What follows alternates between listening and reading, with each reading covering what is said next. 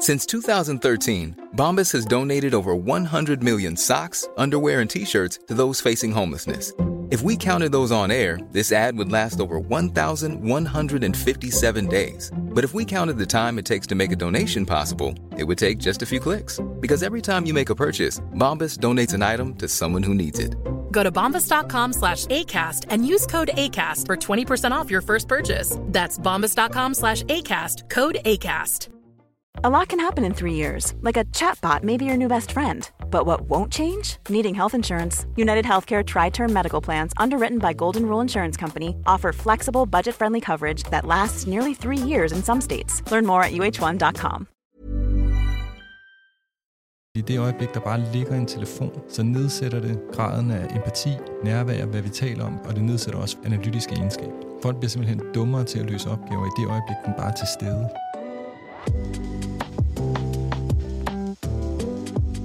Mikkel, vi to, vi kender jo hinanden fra et andet liv. Vi var sådan en slags skikkelser i hinandens liv i hvert fald.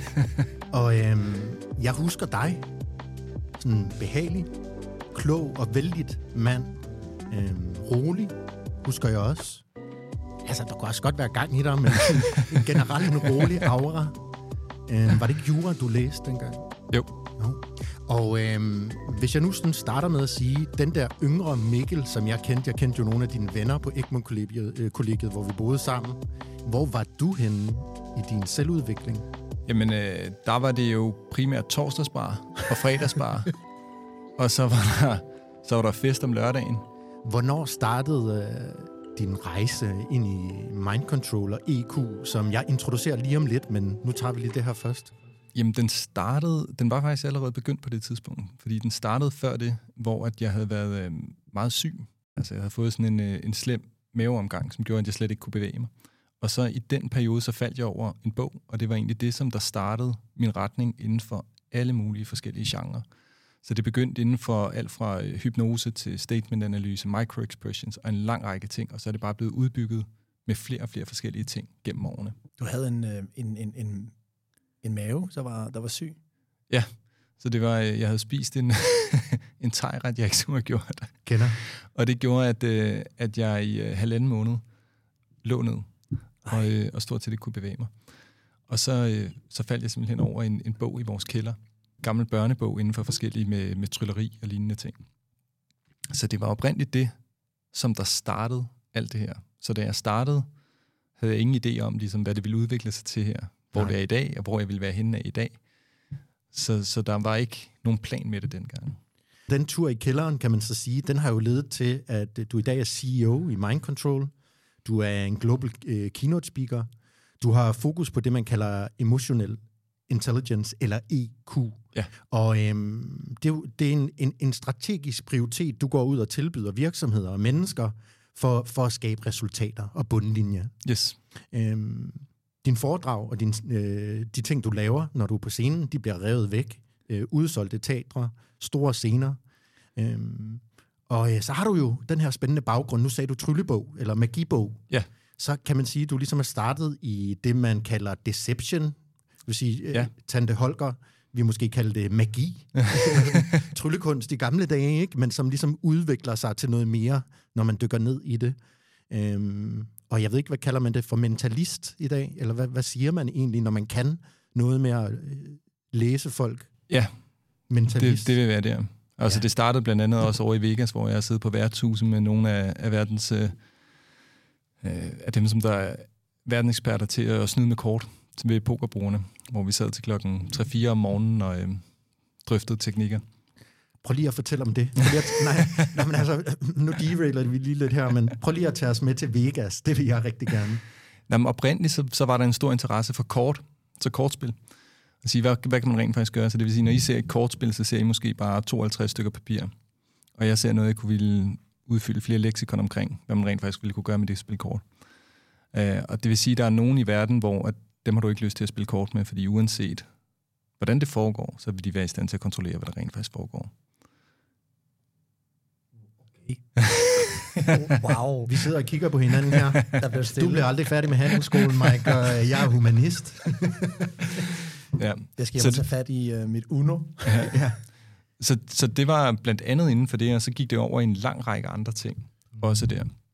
Men prøv lige, at tage os, prøv lige at tage os med tilbage til bordet på Vegas der. Altså, hvad, så, så endte du sidde ved nogle store profiler, der så lærte dig et eller andet, eller som du kunne se op til? Jamen, hvor vi sad og drøftede forskellige teknikker. Mit var et andet øjemål end deres var. De sad og brugte ved, ved borer eller, kunne, eller andre steder i private sammenhæng. Ja. Det var ikke ligefrem det, jeg gjorde. Men teknikkerne var interessante. Hvordan endte du i Vegas? Hvorfor det?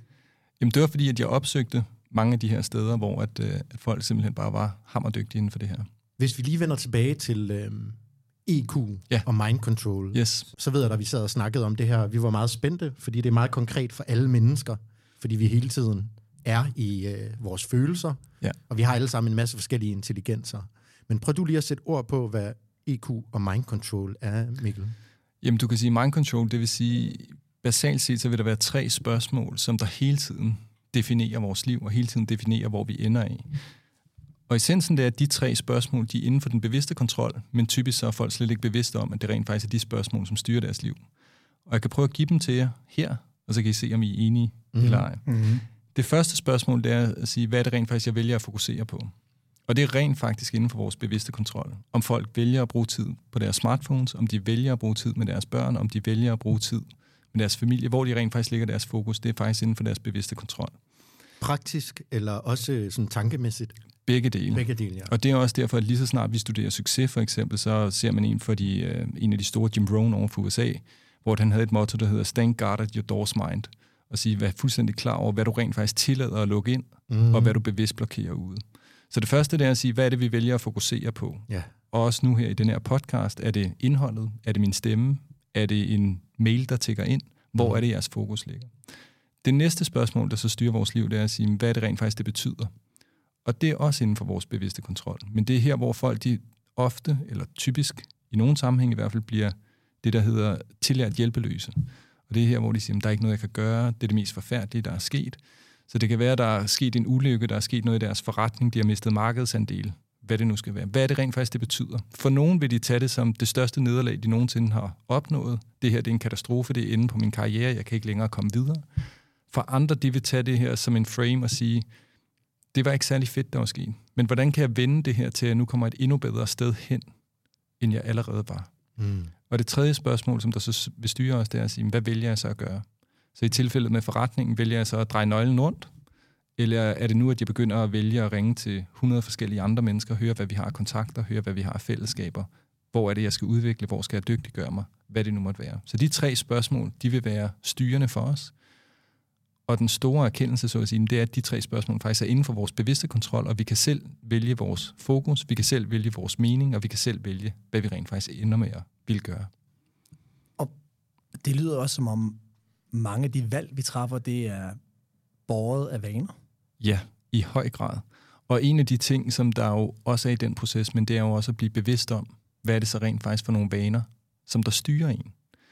Et godt eksempel, som vi også talte om før, men det er jo telefoner og smartphones at sige, hvor meget er det rent faktisk. Det styrer også på et ubevidst niveau. Også, øh, hvis man ser på amerikanske teenager, så bruger de jo op til 9 timer om dagen på deres smartphones. Og hvis man ser på en gennemsnitlig medarbejder, så tjekker de deres telefon eller deres øh, e-mail 11 gange i timen, så cirka 80 gange på en arbejdsdag.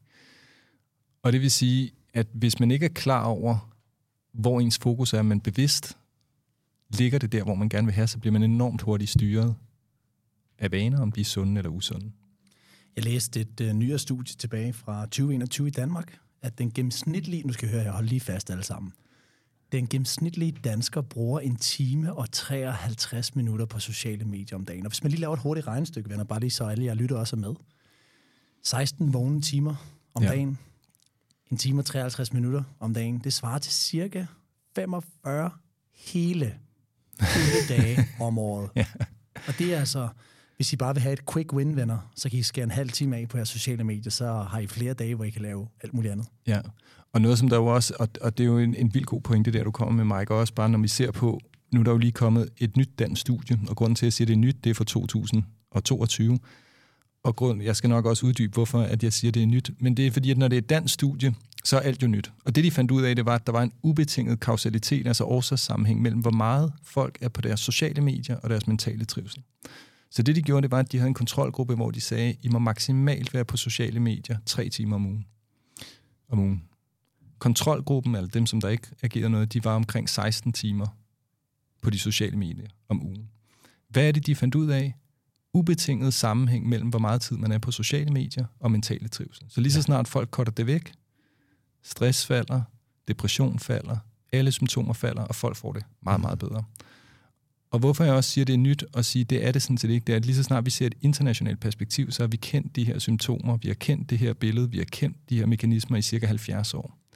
Men i det historiske perspektiv, også bare for at tage de internationale briller på, og også hvorfor vi begynder at se det her fokus på, på blandt andet smartphones, blandt andet mobiltelefoni i skolerne osv., det er, at der historisk set er en lagperiode på mellem 70 til 100 år, for vi ved noget er skadeligt eller farligt, til vi rent faktisk agerer på det. Ja. Så bare wow. for at give jer nogle eksempler. Asbest, hvis man i cirka 100 år er skadeligt. Rygning, hvis man også i cirka 70 år, før man begynder at regulere det. Bly i benzin er det samme. Så det vil sige, at vi har en historisk lagperiode på mellem sådan 70-100 år, før vi rent faktisk begynder. Og en også ting, der, der er ude lige nu, det er jo det her PFAS, ja. som I alle sammen mm. har hørt om. Tilbage i 1998, så kom de første advarsler for, hvor skadeligt det var. Så der er en grund til, at vi begynder at se mere og mere af det, og vi vil også begynde at se mere og mere af det i Danmark. Vi er bare rigtig langt bagefter på vidensniveau i Danmark ja. i forhold til, hvad vi ved internationalt. Og det, de giver, ting. og det giver jo god mening, fordi hvis vi kigger på vores historie, går man op gennem samfundene, jamen altså, man kan gå helt tilbage til industrialiseringen, hvor du havde store virksomheder, der begyndte at lave damp, øh, de begyndte at lave jernbaner. Altså, øh, det er jo de store muskler, der styrer maskineriet, ikke? Ja. i, i kapitalismens kræfter, så er der jo bare nogen, der løfter. Lige nu har vi nogle ret store data-virksomheder, øh, som Google, Amazon og sådan noget, der løfter. Og det er ja. jo en, i hvert fald på bekostning af det, du siger der. Ja. Mentalt stress.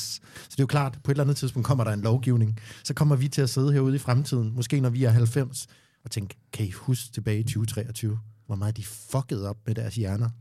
Ja, og det, og det sker jo så desværre allerede, fordi vi ved jo blandt andet selvskade nu her. Det er jo 2,8 1,8 eller 2,8 minutter før det bliver vist, når folk, når børn også ser TikTok-videoer. Ja, det er helt vildt. Øh, det samme også med, med vold og alle mulige andre ting, som vi ser det. Og vi ved også, at selvmordsraten, den stiger også blandt andet over for USA lige så snart. Altså jo mere du introducerer øh, sociale medier osv. Så, så alle de her effekter er kortlagt i meget, meget høj grad. Og det er jo også derfor, at man ser på, hvis du tager to af de første spørgsmål på en mobilafhængighedstest, så vil det første spørgsmål, det vil være, jeg tjekker min mobil om morgenen, mens jeg ligger i sengen, før jeg er stået op. Det næste spørgsmål, det vil være, inden jeg lægger mig til at sove, så tjekker jeg min mobil, mens jeg ligger i sengen. Ja. Og det vil stort set 90 procent gøre. Og en af de ting, der sker, det er, at det lys, som der er i telefonerne, der ved I måske, at lys det bliver gradueret efter det, der hedder en Kelvin-skala. Og det er lysstyrken, der er. Og det lys, der er i mobilerne, det er sat til klokken 12 om formiddagen.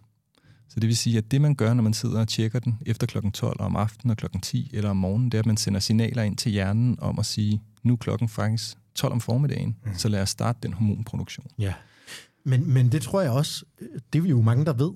Mike ved det, han siger det til mig. Alligevel kan jeg godt se ham med en telefon nogle gange om aftenen. Jeg ved det. Jeg, øh, jeg har lagt en strategi, der faktisk hedder, at jeg er som privatperson af mine sociale medier. Ja. Det har været rigtig godt for mig. Ja. Nu har jeg fokus på min LinkedIn, jeg bruger min Twitter til research. Yes. Og øhm, det har faktisk været et kæmpe skridt for mig på den gode måde. Ja. Nu er der ligesom sådan sat en grænse. Jeg skal ikke hele tiden ud og sammenligne mig med en eller anden, der har et federe liv, eller jeg skal ikke lave en helt vildt lækker øh, selfie, når jeg er nede og besøger Mike, eller sådan noget, fordi jeg er oppe i bjergene, og det er smukt. Ja så der er faktisk, altså det har været en god hack for mig. Det har været mind control for mig. Yes. At sige, der er grænsen. Det er professionelt. Jeg bruger mine sociale medier. Yes. Øhm, jeg vil faktisk gerne lige tilbage til det, vi kom fra, da vi startede her. Ja. De her tre spørgsmål. Ja. Hvad er mind control? Ja. Det jeg ser, det er jo faktisk en dørmand. Øh, jeg ser, der kommer en gæst. Han kan være øh, i form af en tanke, eller noget, der kommer til dig. Han kan være uden buden, eller han kan være budt ind. Ja. Og hvis din dørmand i første trin så fejler og lukker ham ind, yes og han står derinde, så ja. kan du så vælge, okay, er det et røvhul? Er det en god ven? Han er kommet ind. Skal jeg give ham en krammer og få noget ud af, at han er her? Eller skal jeg øh, gå og mukke over ham? Ja. Altså, det var bare lige for at sætte lidt billeder på. Øhm, så hele den proces udefra, ja, Men hvis jeg nu så siger emotionel intelligens, Ja. og så siger i din øh, praktiske hverdag, for det, det, det er jo også lidt fluffy. Det er fedt at kunne se, og det er fedt at kunne resonere sig frem til, at det skal man gøre. Men hvordan gør du det? Hvordan er du he- helt praktisk, emotionel, intelligent i din hverdag? Altså du kan sige, emotionel intelligens, det handler om, hvad følelser er det, man driver. Så hvad følelser er det, man driver for sig selv, og hvad følelser er det, man driver for andre. Mm. Så er man en person, der giver energi, eller er man en- person, der tager energi? Er man en person, som alle ønsker at arbejde sammen eller er man en person, som folk skyr væk fra? Ja. Er man en person, hvor folk de tænker, okay, det bliver fedt, det bliver spændende, det bliver lærerigt, det bliver udviklende, eller, eller tænker de, jeg er lidt nervøs for at være mig selv. Jeg tør ikke rigtigt at sige, hvad jeg har på hjertet. Så hvad følelser er det, man driver? Og hvis man skal lave en simpel øvelse, så kan man jo tage et A4-papir og skrive ned og sige, hvor er mit følelsesmæssige hjem? Er jeg over i den positive kolonne, så er jeg passioneret, er jeg begejstret, er jeg glad, er jeg energifyldt, er jeg omsorgsfuld, er jeg kærlig? Eller er vi over i den negative kolonne, er jeg deprimeret, stresset, angst, vred, irriteret, frustreret? For kvaliteten af vores følelser, det styrer også kvaliteten af vores liv. Så det, jeg hjælper med, det er at sige, hvordan er det, vi får EQ på agendaen, ikke bare får den på agendaen, men gør det til den vigtigste strategiske prioritet, mm. sådan at vi kan skabe top 1% resultater. Og hvor jeg hjælper virksomheder og ledere med at sige, hvad er business casen rent faktisk for det her, og hvordan er det, vi aldrig nogensinde kan komme i mål, hvis det her ikke bliver en strategisk prioritet. Mm. Jeg kom til at tænke på noget, når du nævner det her, Mikkel. Jeg lavede en test på mig selv. Det gør jeg tit. Øhm, hvor jeg tog 14 dage øhm, og skærmede mig fra... Jeg, jeg plejer at sige, at der findes... Du har to samtaler i løbet af en dag. En, eller to typer samtaler. Enten har du en samtale med en, et andet menneske, Ja, eller så har du en samtale med dig selv. yes. Og det sker hele tiden. Og det, jeg opdagede, da jeg lavede min test, det var, at jeg skærmede mig fra samtaleskabere, som du kan også oversætte det til teknologi. Ja. Så det vil sige, at jeg skærmede mig fra min e-mail, så skærmede mig fra mine sociale medier, Yes. jeg skærmede mig fra alt det, hvor jeg kunne få en samtale skabt. Yes. Nej, hvor var det dejligt. Ja, Fordi den eneste samtale, altså efter et par dage i starten, så skete der det med min hjerne, den sagde, hey, hey, hey, hvor er samtalerne, hvor er samtalerne, det er for stille her nu, det kan du ikke finde noget værd i mig. Men efter 4-5 dage, så oplevede jeg en utrolig stor ro, og kunne egentlig mærke, yes. hvad jeg ville, jeg kunne mærke, hvad jeg følte, jeg kunne mærke, jeg kunne mærke samtalen med mig selv. Og efter 10 dage, så skete der noget magisk.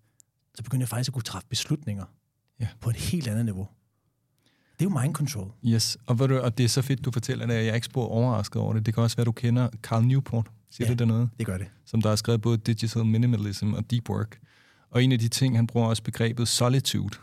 Og det bliver hurtigt på dansk oversat til ensomhed, men det er det ikke. Det er ligesom, det er en, det er en afart af, af, af ensomhed.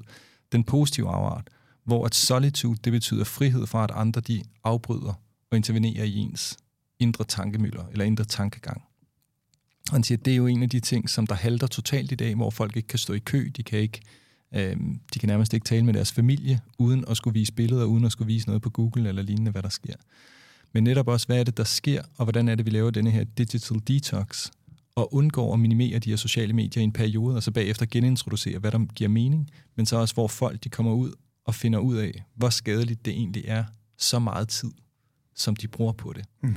Men det er jo svært, fordi at, at hele de her sociale medier, hver gang at vi får de her notifikationer, så er det jo bygget op til at trigge dopaminforløsning. Så det vil sige, at der er en indbygget afhængighedsskabelse i de her Mm. devices, som man jo skal kæmpe imod. Ja. Ja, og, og bare lige for at nævne, bare lige kort, ikke, for vi skal grave dybt i det, men jeg læste jo nogle af øh, årsrapporterne fra nogle af de store tech-giganter. Altså, hvad de ikke bruger af milliarder af dollars i R&D. Ja. Og R&D, Research, research and development. præcis, og det handler jo i høj grad om, how do I get this person more addicted? Ja, og det, og det er jo også den, som, som Carl Newport også siger, han siger, at forretningsmodellen, det er jo, at venture capital fonde skal sikre sig, at børn bruger mere tid foran skærmen. Og det er der, hvor de maksimerer deres indtjening. Ikke? Ja.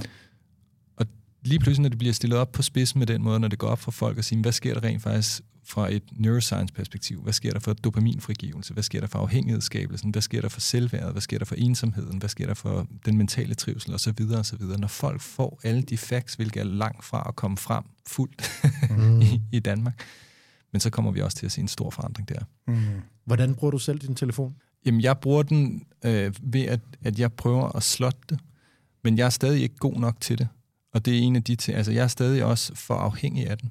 Øh, og det, som jeg skal over til, men det er virkelig at have minimeret det meget mere, end jeg allerede gør. Sådan at jeg sikrer mig blandt andet, at når jeg arbejder, så har jeg den ikke på. Jeg sikrer også sådan, at når jeg sidder og, øh, og læser og laver noget, så har jeg ikke en sort skærm på mit kontor. Jeg vil gerne have et helt rent skrivebord. sådan at det ikke bare er i nærheden. Fordi det vi også ved, det er, at i det øjeblik, der bare ligger en telefon på et skrivebord, eller til en familiesammenhæng, eller hvor det er, så nedsætter det graden af empati, nærvær, hvad vi taler om, hvor dybt vi taler om det, og det nedsætter også folks øh, analytiske egenskaber. Ja. Så folk bliver simpelthen dummere til at løse opgaver i det øjeblik, den bare er til stede. Wow. Så jeg vil gerne have, når jeg sidder, at jeg sidder ved et rent skrivebord. Det giver så meget mening. Det her, det kan man jo sige, det er meget den øh, også udefra øh, kommende del af mind control. Ikke? Hvad kommer udefra? Hvad i Ja. vores samfund, samfundsstrukturerne, det digitale samfund påvirker os? Der er jo også en mellemmenneskelig side, som Yes. jeg synes er vildt spændende. Det er der, jeg bosser mest, når jeg læser om emotional intelligence og mind control. Det er, når jeg har læst om dig og hørt dig snakke om øh, at afkode folk, Yes. forstå folk, læse folk. Yes. Og jeg, jeg er rigtig interesseret i at dykke ned det her med afkodning Yes. af mikroudtryk og øh, suggestion, su- suggestion. Yes. Øhm, det er sådan tre begreber, jeg har hævet fat i, som jeg synes er meget spændende. Hvis man tager de her tre udtryk, det er jo nogle Ja. helt konkrete reaktioner, man kan se på folk, eller man kan mærke et rum. Yes. Så vil jeg faktisk bare lige prøve at spørge dig først. Hvordan har du, øh, nu har du været sammen med os i 20 minutter, hvordan har du, øh, hvordan har du læst mig og Mike? Hvordan har du afkodet os, vores mikroudtryk og vores suggestion? Altså sådan, vi sidder jo her med vores kropssprog. Ja. Øh, vi har forskellige energier, det kan jeg i hvert fald mærke, når jeg er sammen med Mike en uge, ikke? Han afkoder mig, og jeg afkoder ham. Og det er sådan, der er forskellige armbevægelser, der er forskellige toneleje, der er forskellige ting. Ja, men det første det er jo, at I er trygge ved at være her, og derfor så skaber I også et trygt rum. Ja. Og der er mange, som når de taler om afkodning, så det som stort set alle går til step one, det er at sige, hvordan kan vi se, om folk lyver? Og, udgår, øh, eller hvad hedder det? og det, der er det store problem, det er, at det er der, hvor vi sidst skal starte. Fordi at forestil dig nu, at vi var i en verden, eller i et bestyrelsesrum, eller en direktion, hvor det ikke var nødvendigt. Forestil dig nu, at vi bare var et sted, hvor folk rent faktisk ikke holdt tilbage, og bare sagde, hvad de havde på hjertet. Så det spørgsmål, som vi skal starte med, det er ikke nødvendigvis, hvordan er det, vi afkoder folk. Det er at sige, hvordan er det, vi kan få skabt et rum, hvor det sådan set ikke er nødvendigt, hvor alle folk bare kan være trygge i at sige, hvad det rent faktisk er, som de skal sige. Klart. Og det er det samme, som vi ser lige så snart, når vi, ser, når vi studerer afhøringsstrategier for FBI og CIA og så videre. Det er hele grundpræmissen at sige, at for at folk overhovedet deler noget, så skal vi have skabt det her trygge rum. Det er, også det er også derfor, vi finder den samme grundpræmis for, om en, en folkeskoleklasse kommer til at skabe gode resultater, om et sportsteam, om en virksomhed, om en offentlig institution. Det er de samme grunddynamikker, det er de samme ting, der karakteriserer top 1%, fordi det er menneskelige dynamikker. Så det første skridt, det er, at vi skal have skabt et rum, hvor folk rent faktisk har lyst til at sige, hvad de har på hjertet. Og så kan man sige, hvordan går vi så over i afkodning? Der vil være specifikke ting, som vi ser efter. Der er det, der hedder paralingvistisk adfærd, og det er brugen af stemme.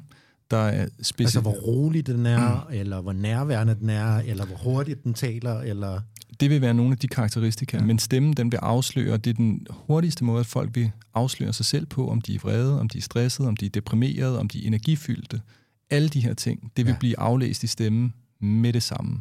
Og det er et af folks Sådan absolut instinktivt, eller? instinktivt. Wow. Og det er et af folks absolut største blind spots. Så når jeg er ude med mine ledere, hvor vi, vi blandt andet ser på, hvad der karakteriserer dårlige lyttere, og de kan skrive karakteristika ned, der er ikke en eneste gang, hvor folk de nævner stemmeføringen. Og det er der en årsag til, og det er årsagen, det er, at det er folks største blind spot. Og det er også derfor, at hvis man tager nogen som FBI og, og ser, hvordan de forhandler med gisler, hvis de står over for valget med at sige, vi kan enten smide en på telefonen, som har gennemgået al træning. De er teknisk fuldstændig fantastiske. De har bestået alle prøver. De har en forfærdelig stemmeføring. Eller jeg kan hive en ind fra gaden, som kender absolut intet til de her teknikker. Men han eller hun har den mest fantastiske stemmeføring. Så vælger de personen, der ikke kender noget til teknikkerne, men som har stemmeføringen Wow. på grund af den effekt, det har. wow. Du, du har god stemmeføring. Det sidder jeg lige og lægger mærke til nu. det er meget lækkert. Ja. Så det er bare for at sige, hvor afgørende det er. Og det er også derfor, at der er nogen i bestyrelsesmøder og, og lignende, de kan komme afsted på en måde, hvor de påvirker andre folk ekstremt negativt, alene ved deres stemmeføring. Mm.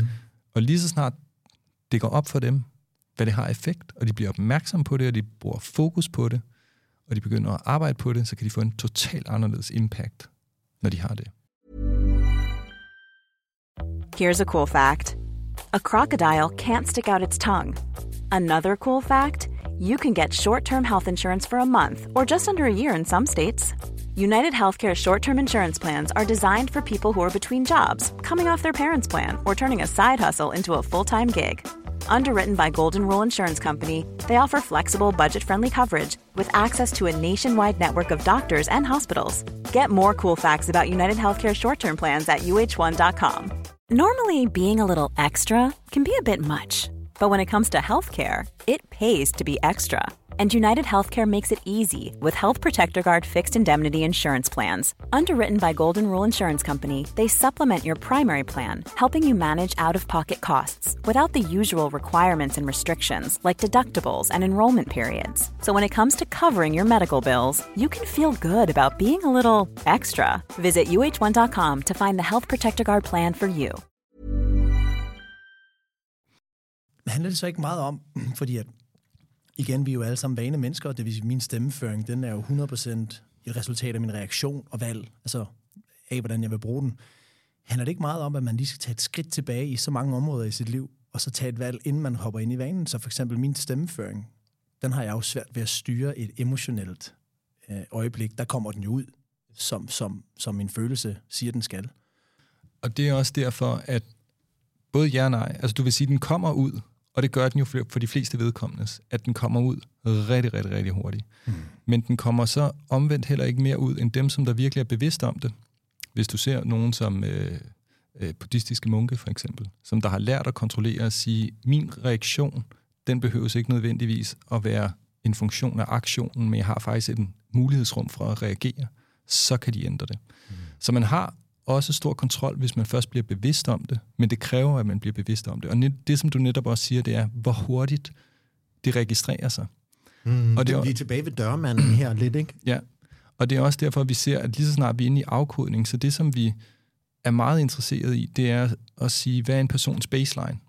Mm. Og det vil sige, at vi skal være opmærksom på, hvordan personen agerer normalt, når vi taler. Og det, som der så er særlig relevant, det er, hvis vi stiller et specifikt spørgsmål, og der som reaktion på det kommer en ændring i adfærd, så er det der, vi skal være opmærksomme. Så det vil sige, hvis der som reaktion på et specifikt spørgsmål lige pludselig sker en forlængelse af svartiden, en øget blinkrate, stemmeføring, intonationen begynder at ændre sig, og så videre og så videre. Så er det der, hvor vi skal tænke, okay, enten så er personen dårlig til at kommunikere, eller stolen er dårlig, en mulighed, eller også så er der noget, som der stikker dybere.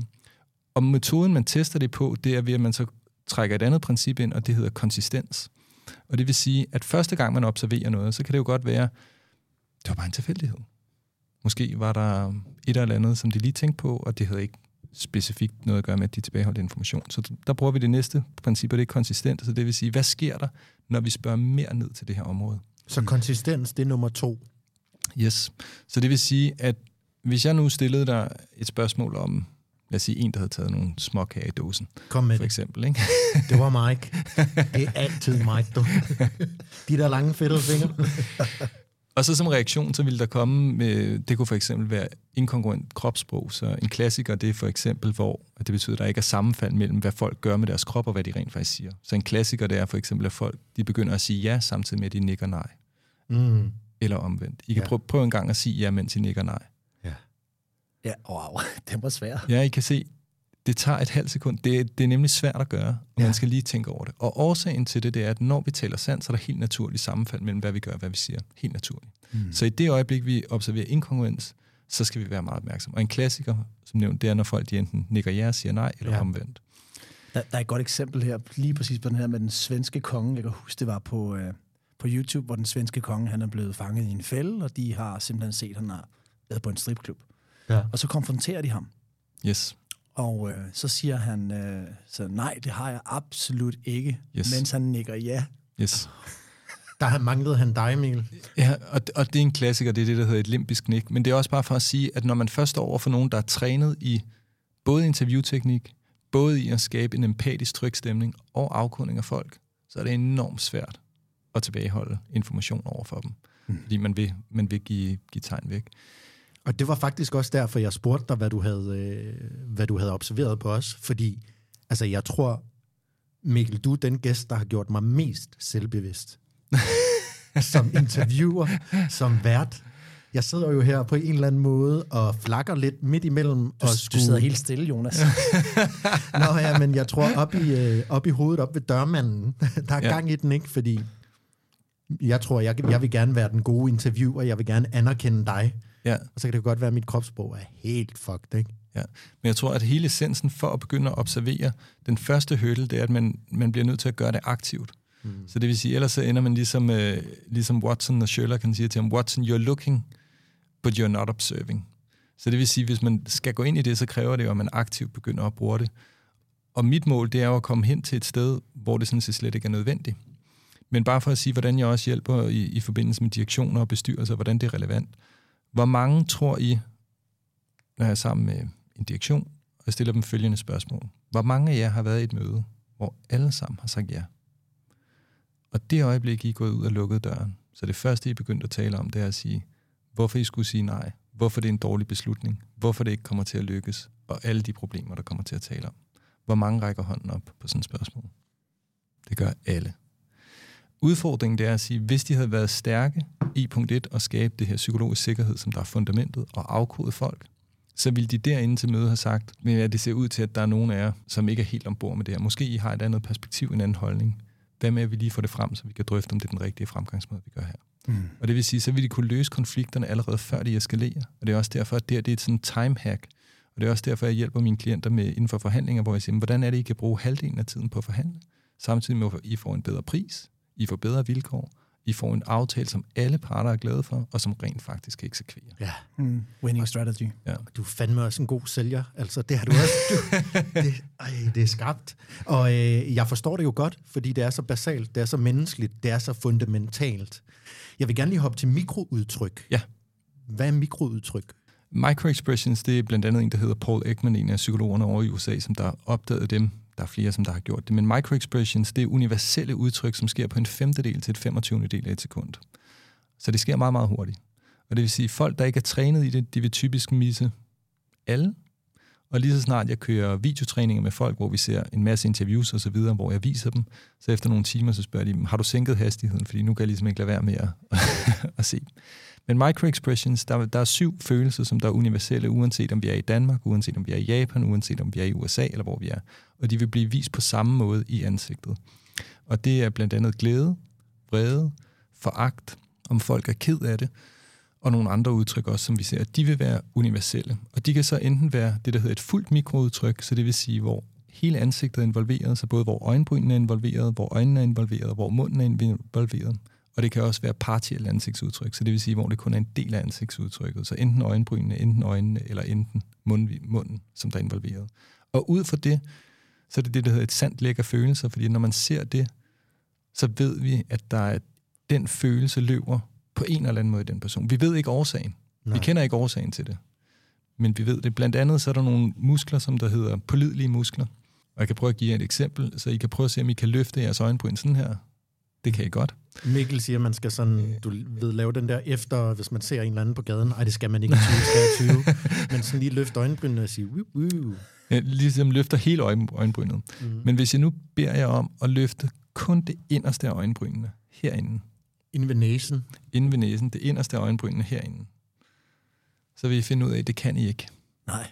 Og grunden til, at I ikke kan det, det er, fordi det er det, der hedder en pålidelig muskel, og den bliver kun aktiveret, når der er nogle særlige følelser der. Så lige det er, når vi er kede af det, Ja. så ser vi, og det er også derfor, hvis I tager et smiley face og ser på, hvordan ser øjenbrynene ud, når Det de er kede af det, så går de sådan ind mod hinanden, og spidsen møder hinanden op i toppen der. Men den muskel er uden for vores bevidste kontrol. Men den kan vi til gengæld se nogle gange i interviews og lignende, hvor vi ser den, hvor at, det er en, et underliggende indikation på, at den følelse er hos personen. Og så kan man faktisk måske også kalde nogen, der, for, der lader som om de er kede af det. Altså, kan man bruge det til det, hvis der sidder sådan en eller anden, der prøver at bruge sit emotionelle sprog til at sådan... Det kunne han ikke jo. Nå nej, det er rigtigt, det kan man slet ikke. Jamen, jamen det er det, jeg mener. At øh, hvis man så foregiver at være ked af det, men musklerne ikke er der. Aha. Ja, altså det er jo en af de ting, som man ser på, også når man går ned i det, hvis man virkelig sidder og, og dissekerer interviews og ser på, hvad er det for ansigtsudtryk, som man ser. Men bare for at sige, det, det er komplekst ja. videnskab, og der er flere ting, man ser efter. Så det er ikke ja. fordi, at bare du ser én ting, så er det det. Så det er også derfor, at den interviewmetode, det som der overrasker mange folk, det er at sige, at hvis I skal nå frem til sandheden, så punkt et, Så lad være med at gå op i afkodning af folk. Sørg for i stedet for at have en empatisk tilgang for, at det bliver fuldstændig overflødigt. Ja. Fordi så er sådan set ud over. Det er klart. Og den næste ting, det er, at for at vi kan gøre det, så kræver det observation, og det kræver, at man er, man er bevidst om de her ting, og man har en rigtig god interviewteknik. Og i særdeleshed, så kræver det, at man tager sin egen bias ud af det, og det vil sige, at det værste, man kan gøre, det er at gå ind og være aggressiv.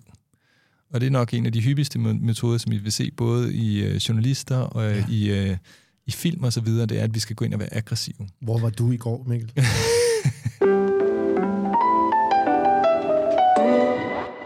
Når du siger alle de ting her, Mikkel, så skal jeg være ærlig, så sidder jeg og tænker, wow, der er mange ting, man skal holde øje med, ikke? Men jeg tror, måske et hack, jeg kan prøve at spørge dig, Mikkel. Ja. Hver gang jeg skal til at have en samtale med en anden menneske, jeg prøver så vidt muligt at reset min energi. Ja. Det vil sige, den her oprigtige, ærlige følelse, jeg har inde i mig selv. Lad os antage, at jeg har haft en, en, en screening-samtale, som jeg har til min online mentorforløb, og den gik af helvede til. Ja.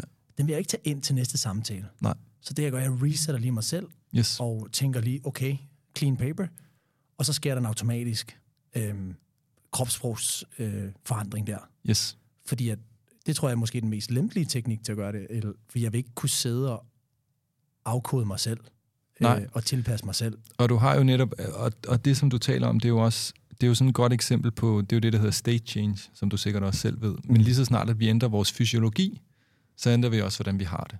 Og det er også derfor, at hvis, hvis jeg for eksempel bad jer om at beskrive en person, der var deprimeret, så ville jeg rent faktisk godt kunne beskrive det. Så hvis jeg spurgte, tæller den her person højt eller lavt? Lavt, Ja. Hvad med skuldrene? Er de oprejste, eller er de sammenfaldende? sammenfaldende, Og hovedet oprejst eller sammenfaldende? sammenfaldende. Ja. Præcis. Og bare for, det er bare for at give nogle af indikatorerne. Lige så snart vi ændrer fysiologien, så ændrer vi rent faktisk også, hvad den interne dia- dialog er. Så det er en rigtig smart ting, som ja. du gør der. Tilbage til ham, den irriterende journalist, der siger, der gerne vil have dig til at evaluere os. Kan du sige noget om os? Er der noget? kan du afsløre os? Giv os noget skidt. Jamen, det kan jo godt være, du har lagt mærke til et eller andet, ellers så skal jeg nok lade dig være. Men det kan godt være, du ser et eller andet. Du må gerne være ærlig jo. Altså, det er ikke sådan... Og det kan også være, at du ikke har set noget endnu, fordi vi sidder her og bare øh, hygger og snakker med dig og lytter. Jamen jeg tror, tilbage til dit spørgsmål, fordi præmissen er forkert. Ja, okay. Fordi din præmis er, har du afsløret noget? Ja, Præmissen for det, det er to ting. ja, Punkt 1, jeg er begyndt at observere efter det. ja. Punkt 2, at i givet fald, jeg skal have stillet et eller andet spørgsmål, hvor jeg er rigtig interesseret i, om det rent faktisk er sandt eller falsk. Klart. Right? Ingen af de præmisser lige er opfyldt her. Nej, det er Men- for hyggeligt. Men, men det, som vi ser, det er, at, at hvis, man, hvis man skal gøre det, så kræver det, at man har en struktureret interviewmetode, også bare for, for at give jer nok hvad jeg betragter som, som verdens bedste eksempel på en, der excellerer i det her. Det vil nok overraske jer, når jeg siger det, hvem det er. Spændende. Men det er Oprah Winfrey. Aha. Nok en af de farligste interviewer, I overhovedet kan komme i nærheden af. Og en af dem, som der ikke har nogen beefs med nogen, som der er i medierne på grund af den måde, som hun er. Og det er også, hvis I ser på i et større perspektiv, hvem var det, som der fik Lance Armstrong til at fortælle alt, som han ikke havde sagt før? Ja. Det var hende. Tror jeg, at det var en statsleder? Tror jeg, det var en journalist? Hvad er det, hun gør? Ja. Emotionelt intelligent. Hardcore emotionelt intelligent. Kongeparet fra England, da de øh, slog op med dronningen. Meghan og Nå, ja, Prince Harry. Yes. Det var også Oprah. Og Oprah, hun har jo, altså hun, hun er på mange måder helt fantastisk, og jeg ved heller ikke, om I kender hendes historie. Jo. Hun er på mange måder et af mine, mine helt store idoler, og, og hun er jo bare typen på at sige, vi kan sådan set rigtig meget, hvad vi vil. Og hun blev selv blandt andet voldtaget, født et barn, da hun var teenager, som der var dødfødt, blev ikke øh, opdraget af sine forældre osv. osv. Så i dag er hun en af de absolut mest indflydelsesrige kvinder. Ja. Men bare hvad hun kan rent emotionelt intelligensmæssigt, det, det er outstanding. Og det er også derfor, hun er i stand til hele tiden at få de her interviews. Og en af de ting, og, og den beskrivelse, vi ser af dem, der er derinde, det er, at de siger alle sammen det samme. Efter jeg havde talt med hende i 15 sekunder, følte jeg mig totalt tryg. Og jeg havde bare lyst til at fortælle hende alt. Wow. Så øh, man kan faktisk godt gå ind, hvis man skal være konkret og gerne vil studere lidt. Hvis man skal starte light, før man går til dig, Mikkel øh, Severin, så kan man godt gå ind og sidde og se noget Oprah. Men det kan man godt. Hun er god. Og det er jo også derfor bare, hvis, hvis vi... Altså, hvis vi ser på, hvad er The Dark Side, så er der en, der hedder Adam Grant over for Wharton University, en af professorerne derovre. Han har skrevet en, en artikel, der hedder The Dark Side of Emotional Intelligence. Og hvorfor skriver han den? Det er fordi, at det er så kraftfuldt. Og det er også derfor, at det faktisk er sociopaters foretrukne redskab. Ja, jeg skulle lige til at sige, der er jo kæmpe forskel. Det er jo, det er jo manipulation eller motivation, afhængig af dit øh, Yes. indgående output. Ikke? Altså, hvad, hvad vil du gerne have ud af det? Yes. Så du kan jo bruge det negativt også. Yes. Ja. Og det er jo lidt det samme, fordi at, at, at, at for at tage et godt eksempel med, blandt andet også, da jeg underviste på, på CBS i Board Dynamics, hvor at så var klassiske sådan udvikling, det var, at først så var der nogen, der sagde, okay, det, det giver vi ikke noget for, så begyndte de at forstå business casen, og hvad de kunne, så forstod vi godt, okay, hvis vi har det her, så kan vi lykkes med alt, og alle vores strategier, vi kan eksekvere på dem. Har vi ikke det her, så kommer vi til at få konflikter, war of talent, stress, og det hele, det fungerer ikke. Og så når de så begynder at få teknikkerne, så er folk, er det her nu så effektivt, at vi taler manipulation? Mm. Og så bare for at give en analogi. I har jo også mobiltelefoner. Gør det her til dårlige mennesker. Fordi hver dag, så er der nogen, der bruger mobiltelefonen til at sende nogle beskeder, som der ikke burde være sendt. Der er nogen, der bruger dem til at få en bombe til at gå af. Der er nogen, der bruger dem til at begå kriminelle handlinger. Betyder det så også, at I ikke skal bruge en mobiltelefon? Eller er det okay, at vi bruger den? Mm. Så hvad er intentionen bag? En kniv kan være en skalpel, der kan redde liv. Mm. Det kan også være våbnet, som der tager liv. Så hvad er intentionen, når vi bruger det her bag? Det er jo helt afgørende, og det er også derfor, at der er nogen, der siger, at hvis folk ikke føler det, hvis det ikke er ægte, så virker det ikke. Og det er jo, det er jo rigtigt. At i det øjeblik, folk begynder at gøre det her, hvor intentionen ikke er der, så falder det igennem. Det skaber yderligere mistillid, yderligere konflikter, yderligere siloer, yderligere dårligere resultater. Og øh, lige en lille vild ting. Prøv at se, Mike, hvad jeg har skrevet i vores tilrettelægningsdokument. Hvad har du skrevet? Mike, mind control som en vild kraft. Ja, det var fordi, du skulle ikke behøve ikke at sige Mike. Nå. Det er fordi, der er mind control som vild kraft. Okay. Det gør Mike altid, når han skal læse en linje, så siger han Mike. øhm, Du sagde jo, læs det her. øhm, nej, men det var faktisk fordi, at jeg synes, vi skal øh, lige dykke lidt mere ned i det her, for, for i min research af det her, i, i Mikes og, og min interesse mm. for EQ og mind control, så er det netop det her med, at det også kan være et redskab eller et værktøj til at komme tættere på det, man vil have, Yes. godt og ondt. Øhm, åbne døre kan det. Det kan skabe connections, menneskelige connections også Yes. som vi har snakket om. På den anden side, så kan man jo også sætte øh, ordet deception, som har den her tvetydighed på det, ikke? Bedrag eller manipulation, som du også sagde, øh, Mike. Øhm, hvordan sørger du for sådan at sprede det gode? Og, eller man kan måske stille spørgsmål på en anden måde. Hvor går grænsen? Grænsen går ved intentionen. Ja. Og sige, at vi kan jo aldrig kontrollere folks intention. Der er nogen, som der kommer til, og fortsat kommer til, uanset hvad folk, der kommer af regulativer, og hvad der kommer af lovgivning og andre ting, så er der stadigvæk folk, der kommer til at gøre ting, som der ikke er okay. Så hvor er intentionen, og det er jo der, hvor det går, at, at hvis folk har en god intention, så er det perfekt, og så er jeg meget interesseret i, at folk benytter præcis det samme over for mig. Fordi at det får mig til at føle godt, det får mig også til at blive smartere, fordi at når vi genererer positive følelser hos os selv, så fungerer vores hjerne op til 31% bedre, end når vi er negativt neutrale eller stresset. Mm. Så i det øjeblik, man ikke har det her, så sørger man for eksempel også for at have en arbejdsstyrke medarbejdere, som bliver stresset, og som der de facto også bliver dummere, og ikke er i stand til at løse de samme opgaver. Så kommer jeg til at tænke på øh, mennesker, som lever af kommunikation. Ja. Øh, sælgere for eksempel. Yes. Hvordan kan man som sælger øh, gå ind og bruge det her som et, et positivt værktøj? Altså, hvor, hvor, hvor, hvordan kan, et konkret eksempel, hvordan kan jeg som sælger, hvis jeg ved, den her, den her kunde her kan virkelig bruge mit produkt, man laver sin research, man ved det. Yes. Hvordan kan man så med sin øh, emotionel, emotionel intelligens i selve salgssamtalen sikre sig, at det kommer øh, mest givende ud? Altså, hvad skal man være opmærksom på? Ja, det er et sindssygt godt spørgsmål. Så nu der kommer vi ind på øh, niveauer og lytning og kommercialitet og hvordan man skaber resultater. Se, det værste folk kan gøre, det er at sælge noget, sælge et produkt, sælge en ydelse, som kunden rent faktisk ikke efterspørger, og rent faktisk ikke har lyst til. Fordi så kan det godt være, at man kan overbevise en person i situationen, men efterfølgende, så vil de gå derfra og tænke, det var faktisk ikke det, jeg havde behov for. Og hvad er det, som, hvad er det helt konkret, og hvor er det, vi skal over til? Der er fem niveauer af lytning. Og der, hvor man skal over til, det er det, der hedder niveau 5 lytning. Så lad mig gennemgå dem for jer. Niveau 1, det er, når folk de lytter for at ignorere eller negligere. Sker ret ofte. Hmm. Niveau 2, det er, når folk lytter bare lige for at forstå nok.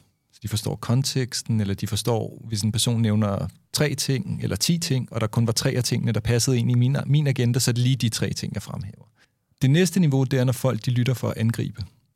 Og det er politikerniveauet, og det er direktionsniveauet ofte. Og det niveau, der handler det om, at hvis vi sidder og taler om, og du siger noget, så lytter jeg sådan set ikke til, hvad du taler om. Det jeg gør, det er, at jeg sidder og har en indre monolog og tænker, hvor er svagheden i dit argument, og lige så snart du er færdig med at tale, så skal jeg nok fortælle dig i fuldstændig utvetydige vendinger, hvad er svagheden rent faktisk ved dit argument. Det er journalistisk. Det, det er det tredje niveau. Det er, det er angrebsniveauet, og det ser vi i politiske debatter, vi sætter rundt omkring. Og niveau 1-4, som jeg kommer ind på, det er niveauer, som der alle sammen eskalerer konflikter, deeskalerer samarbejde og sikrer dysfunktioner. Niveau nummer 4, det er, når folk de lytter for at problemløse. Så en klassisk en, det er øh, mellem mænd og kvinder, hvor for eksempel kvinden kommer hjem og siger, jeg har haft en hård dag, og manden siger, hård dag, du skal bare skifte job. Det er løsningen. Ah ja. Og hun siger, jamen prøv at, du skal bare lige høre, jeg, jeg har haft en hård dag. Jamen det sagde du også i går. Vil du være løsningen, det er, at du skiftede job. Ja. Lad være at give mig løsninger, siger min kæreste nogle gange. Bare lytte, ikke? Ja. Altså, ja. Og niveau 1-4, der er nogle, altså som sagt, de eskalerer konflikter, de deeskalerer samarbejde, og en fællesnævner også, det er, at man ser alle interaktioner ud fra eget perspektiv. Ja. Niveau 5, det er der, hvor alt det bliver ændret. Niveau 5, det er, når man lytter for at forstå. Og det går også tilbage til et Stephen Covey-advice, som der har skrevet bogen De syv vaner af succesfulde folk, eller højt succesfulde folk, hvor han siger, seek first to understand, then be understood. Så det handler om at sige, jeg skal først fuldstændig være i stand til at forstå, hvor du kommer fra, og kunne i talesætte, hvor du kommer fra, sådan at du er sikker på, at jeg forstår fuldstændig, hvor du kommer fra. Hmm. Jeg behøver ikke at være enig. Jeg behøver ikke at synes, det er en god idé. Men det er forskellen mellem empati og sympati. Så empati, det betyder, at jeg forstår, hvor du kommer fra. Jeg forstår dine tanker, dine handlinger, dine bevæggrunde, din motivation, dine årsager. Jeg behøver ikke at være enig. Sympati, det betyder, at jeg føler, hvad du føler. Mm. Så det er ikke det, jeg taler om. Jeg taler om empati. Og det vil sige, at i en salgssituation, så skal man gå over fra niveau 1 til 4 til niveau 5. Og det vil sige, at være fuldstændig klokkeklar om, hvad er det rent faktisk, som de søger at opnå. Og det vil også sige, at i nogle situationer, så vil den bedste rådgivning være at sige, det her produkt er ikke til for dig. Det vil ikke give dig den værdi, som du har lyst til. Det kan være, at de her produkter nok passer dig bedre. Og simpelthen sende dem væk og sige, jeg er ikke den rette for dig. Så det vil sige, at man skal gå fra et salgsmindset til et service-mindset og sige, hvad vil jeg rent faktisk gøre som en trusted advisor? Hvad vil servicere dig bedst? Og det kræver, at jeg 100% forstår, hvad dine behov er, hvor du kommer til. Og, og tilbage også til, til det, du siger før, hvor hvad nu, hvis man ved, at det positive vil gavne personen? Her er udfordringen, det er, at det er sjældent, at nogle personer forandrer sig, hvis de ikke først er blevet forstået. Hmm. Så det vil sige, at man kan stå i den situation, og løsningen, hvordan man, man så arbejder med det emotionelt intelligent, det er, at man lister alle de grunde til at starte med, hvorfor de synes, det er en dårlig idé. Og så taler man om dem. Og så forstår man deres perspektiv 100% der. Ej, og når man, genial. når man først har gjort det, så åbner dørene sig. Det var genialt. Hvorfor Ja. synes du, det er en dårlig idé? Ja, lad os starte Alle med de det. grunde, ikke? Det er da også bare Ja. en klasse indledning til en salgssamtale. Det er med med trustworthy. Så det vil sige, at, at vi er altid de første, der kommer med objections. Så jeg vil ikke sidde i en situation, hvor at den anden person skal sige noget. Eller det, det er jo fint nok, hvis de gør det. Men jeg vil gerne være så forudsigende, sådan at jeg kan sige, at det lyder til, at lige nu, så vil de her tre ting gå der på. Det kan også være noget, de har fortalt. Og før vi har talt om alle de ting, så kommer de ikke til at, øh, at købe. Det får mig til at tænke, at i den proces, jeg har, Ja. det vil jeg da til at bruge, for det der er super, super, super ærligt og, og meget brugbart, hvis Ja. man kan få folks frygt, øhm, utilpasset, øh, ja, øhm, negativ indstilling til produktet frem, Ja. og sidde og løse det, eller snakke om det. Og, og, og det, som der er hele hacken, det er, at hvis du ser på altså sælger, nu tager jeg det jo meget generelt, så, Ja, ja, ja, så bær selvfølgelig. over med mig. Ja. Men det er, at alle folk vil gerne pitche, hvad, de, hvad, hvad upsides. Her er udfordringen, det er, når vi ser på hjernen og amygdala, så, så er 75 procent den dedikeret til det negative. Så amygdala det er hjernens kæmpe eller flygtcentral. Så den EQ-mæssige tilgang, det er, at vi går benhårdt efter det til at starte med, fordi når vi gør det, så neutraliserer vi det negative. Og det er det negative, som der stopper folk for at tage en beslutning, og det er også det negative, som der styrer folks købsbeslutning i cirka 80% af tilfældene. Klart. Så derfor så handler det om at få alle, alt hvad de har af, af objections, eller modstand, eller Antagelser. perspektiver frem, og udtrykke forståelse for dem. Og sige, jamen, det kan jeg da godt se fra dit perspektiv. Den var god. Ja. Kære lytter, use that. Det her var første del af episoden med Mikkel Severin. Mike, Jonas og Mikkel taler videre i næste uge. På genhør.